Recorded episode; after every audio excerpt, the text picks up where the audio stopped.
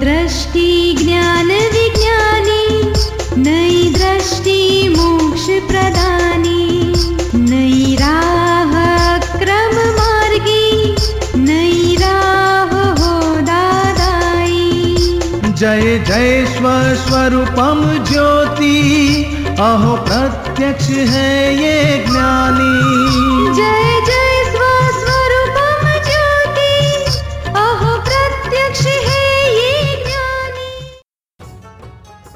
नमस्कार, आदाब, सत श्री अकाल, वणक्कम। आप सभी का स्वागत है नई दृष्टि, नई राह में।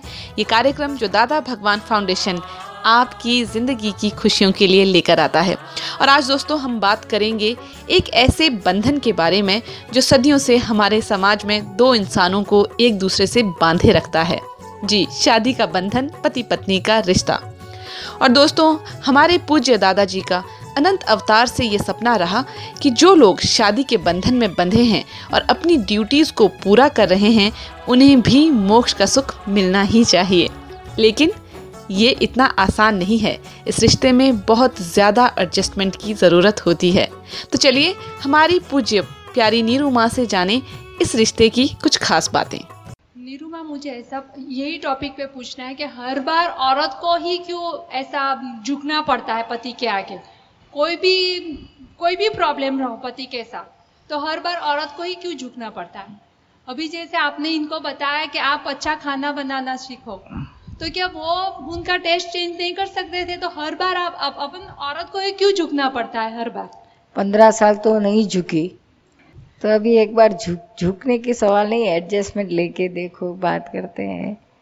प्रेम से रहो झुकने झुकाने की बात है ही नहीं है पति पत्नी के बीच में। अगर यह मगर दिमाग में आ जाएगा कि वो झुके मैं नहीं झुकेंगी मैं नहीं झुकूँगी तो अहंकार बीच में आ जाएगा। तो पंद्रह साल तक कुछ शादी जीवन चलेगा नहीं बहुत जल्दी तलाक हो जाएगा। नहीं इसी टॉपिक पे नहीं हर अगर बच्चों के साथ भी कुछ होता है या सास के साथ कुछ होता है तो वो टाइम पे भी औरत को ही झुकना पड़ता है। इसकी वजह है हमारे भारतवर्ष में हमारा पुरुष प्रधान देश गिना जाता है, स्त्री प्रधान नहीं है। और स्त्रियों ने भी यह खुशी खुशी स्वीकार किया है। वेस्टर्न वर्ल्ड में ऐसा नहीं है। वेस्टर्न वर्ल्ड में दोनों इक्वल समान, स्त्री और पुरुष, पति और पत्नी समान माना जाता है। क्यों? तो उसका बहुत बड़ा रीज़न यह है कि वहाँ स्त्रियाँ, स्त्री शिक्षण बहुत आगे बढ़ा हुआ है एजुकेटेड है और लड़कियाँ पहले से ही कमाती है। अपने पैर पे खड़ी होती है। अपने यहाँ पढ़ी लिखी रहती है। थोड़े साल शादी के बाद करेगी, लेकिन जैसे उसको बच्चे आए होगे ना तो फिर वो बच्चे के मुँह में इतनी फंस जाती है। सारा दिन बच्चे के पीछे के पीछे पीछे, अपनी बेबी सिटिंग में दो और नौकरी करो तो उसका जी नहीं लग चलेगा। वो कहेगी, मैं अपना बच्चा किसी बेबी सिटर को नहीं दूँगी। मैं तो अपना खुद ही उसकी नर्सरी करूँगी। वेस्टर्न में ऐसी ममता नहीं रहती है। देते हैं बच्चों को बेबी सीटर के पास और खुद जाती है। डेढ़ डेढ़ महीने की भी बेबी रहती है तो भी देते हैं। तीन महीने बस तो बहुत तीन महीने तक छुट्टी मिलती है। तो तीन महीने तक ही अपने बच्चों के साथ रह सकती है। बाद में तो उसे नौकरी पर जाना ही पड़ता है। तो आराम से वो तो जाती है बेबी सीटर में रख के।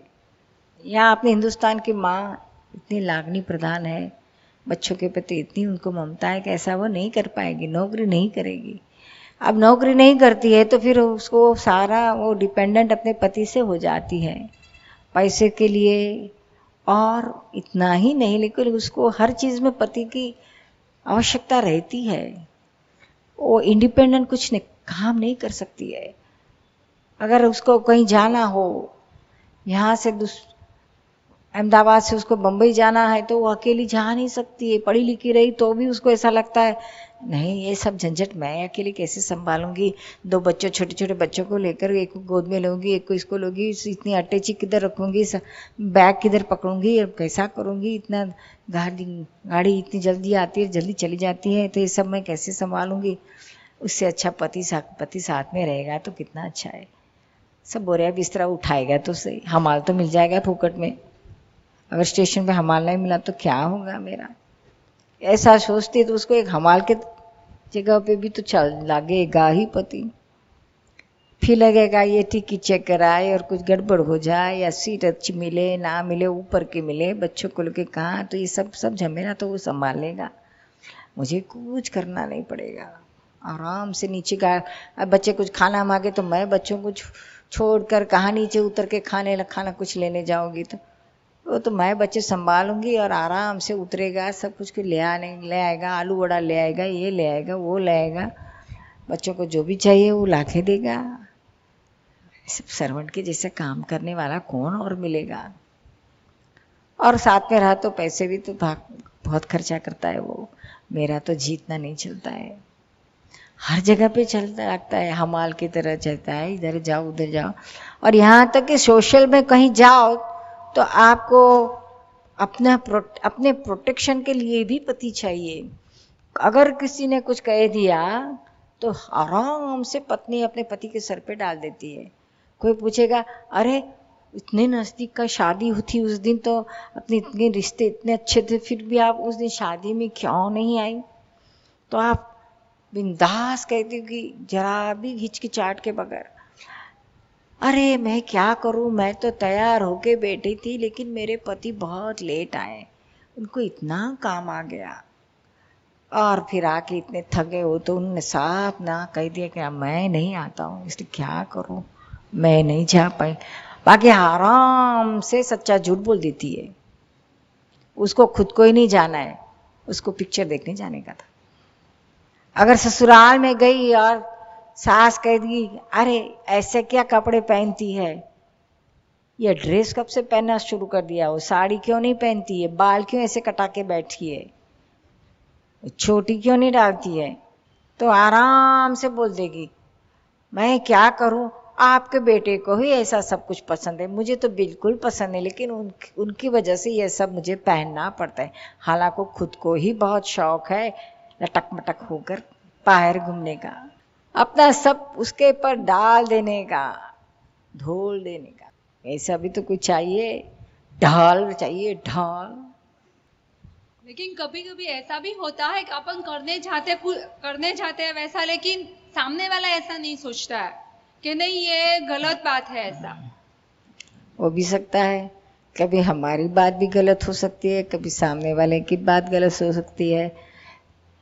कहीं ना कहीं किसी की तो गलती होती ही रहती है।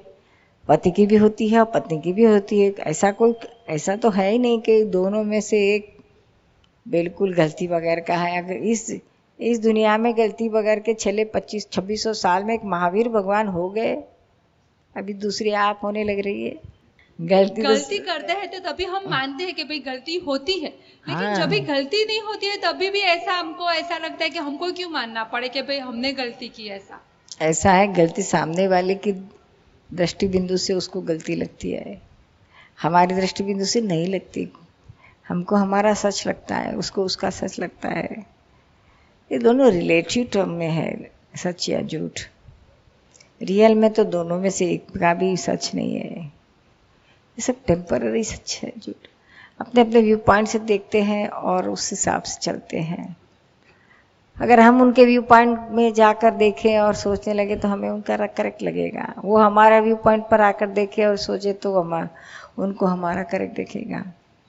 तकलीफ़ ये है कि हम हमारे व्यू पॉइंट पे ही अड़ के बैठ जाते हैं। सामने वाले के व्यू पॉइंट को धरार उठा के फेंक देते उसकी बात गलत है, ऐसा नहीं है, वो समझता नहीं है, बराबर। फिर आगे की बात, सच्ची बात समझने की हमारी मानसिक तैयारी नहीं होती है। हम हमारी बात पे ही अड़ के बैठ जाते हैं। फिर कॉम्प्रोमाइज़ नहीं होता है और कॉन्फ्लिक्ट होता है। यह तो मन की शांति के लिए, हमारे ही मन की शांति के लिए हमें कहीं ना कहीं सामने वाले की बात किस एंगल से सच्ची है, समझो और उसको एक्सेप्ट करो। लड़ाई झगड़े से तो बेहतर है कि हम एक्सेप्ट करें उसके व्यू पॉइंट को और समाधान कर ले। कई बार हमारी भी बात उसे समाधान के लिए एक्सेप्ट करना पड़ती है। वन फैमिली होकर जियो, करो नहीं तेरी मेरी। एक दूजे की भूले निभा लो वही प्रेममय जीवन। घटे बढ़े नहीं कभी जो। वही सच्चा प्रेम दर्शन। निरुमा जी ऐसा क्यों होता है कि परिवार के भीतर रह के हम बहुत अच्छे काम करते हैं और अच्छे काम करने की सोचते भी रहते हैं लेकिन सामने वाला उसका कोई वैल्यू नहीं समझता है। फिर कुछ दिनों के बाद हमारे माइंड चेंज हो, जा, हो जाते हैं और हम विपरीत सोचने लगते हैं। तो ऐसे समय में हमें कैसे संयम रखना चाहिए? ऐसा है आप जो अपने परिवार के लिए करने कर रही हो वो आपकी फ़र्ज़ है, आपका आपका मोह है, प्रेम है, जो भी कुछ, सारा मिक्सचर सब चीज़ों का मिक्सचर है, इसके लिए ये कर रही है आप। और फिर उसके रिटर्न में आपके परिवार वाले सदस्य अप्रिशिएट करे या ना करे, उसकी अपेक्षा मत रखो। अपेक्षा रखोगी तो बहुत तकलीफ़ हो जाएगी। लेकिन जो ऐसा है कि पतिदेव को, पतिदेव हमेशा ये पुरुष लोग हैं ना, भोले रहते हैं। उनको ये ये सूझ नहीं रहती कि किस तरह से पत्नी को टैकल करना। वो मन में ऐसा नहीं रहता है, लेकिन ऐसा बोल नहीं सकते हैं। वो इनका एक प्रकार का ऐसा तो ईगो तो रहता ही है। और दूसरी ओर उनको ये बोलने की मालूम आती भी नहीं है कि किस तरह से बोलना, बातें करना। जब बरस पड़ेंगे तो एकदम बरस पड़ेंगे, नहीं तो उल्टे चलेंगे। ऐसा है बैलेंस नहीं आता है। लेकिन मन में तो ऐसा नहीं है। मन मन देखो, दिल देखो उनका। कि दिल में ऐसा नहीं है कि आप आप जो भी कुछ फैमिली के लिए कर रही हो उसका कोई कीमत नहीं है उनके लिए। ऐसा तो नहीं है। लेकिन वो बोल नहीं सकते अप्रिशिएट नहीं कर सकते। इसलिए हम हमेशा पतिदेव को कहते रहते कि दो शब्द अप्रिशिएशन के बोलो ना, बहुत तो गया। हफ़्ते में, महीने में एक बार भी बोल दिए ना तो भी उसका सारा महीना आराम से चलेगा। जैसे कि महीने में एक बार तनख्वाह देते हैं ना, उस तरह से एक बार तनख्वाह के जैसे उसको दो वर्ड अप्रिशिएशन के दे दो साथियों पति पत्नी का रिश्ता तो सदियों से चला आ रहा है। लेकिन इस युग में मतभेद, कलेश और झगड़ों की संख्या बढ़ गई है। इसे समझने और सुलझाने का आसान तरीका लाए हैं हमारे आत्मज्ञानी, जिसे समझकर आप भी ले सकते हैं अपने दाम्पत्य जीवन में शुद्ध प्रेम की निर्मल समझ। निरुमा मेरे मम्मी डैडी के बीच में रोज झगड़ा होता है और वो झगड़े में बीच में मुझे लेते हैं। मतलब डैडी बोलते हैं कि तू बता अभी कौन सही है, मम्मी बोलती है, तू बता कौन सही है? तो मुझे किसका साथ देना? मतलब दोनों भी गलत ही रहते हैं। लेकिन मुझे समझ में नहीं आता वो क्या करना। तो आराम से, प्रेम से कहना मम्मी को, डैडी को कि जो झगड़ा करे, वो गलत ही कहा जाएगा। इसमें कौन सच्चा, कौन झूठा, तय करने की ज़रूरत ही क्या है?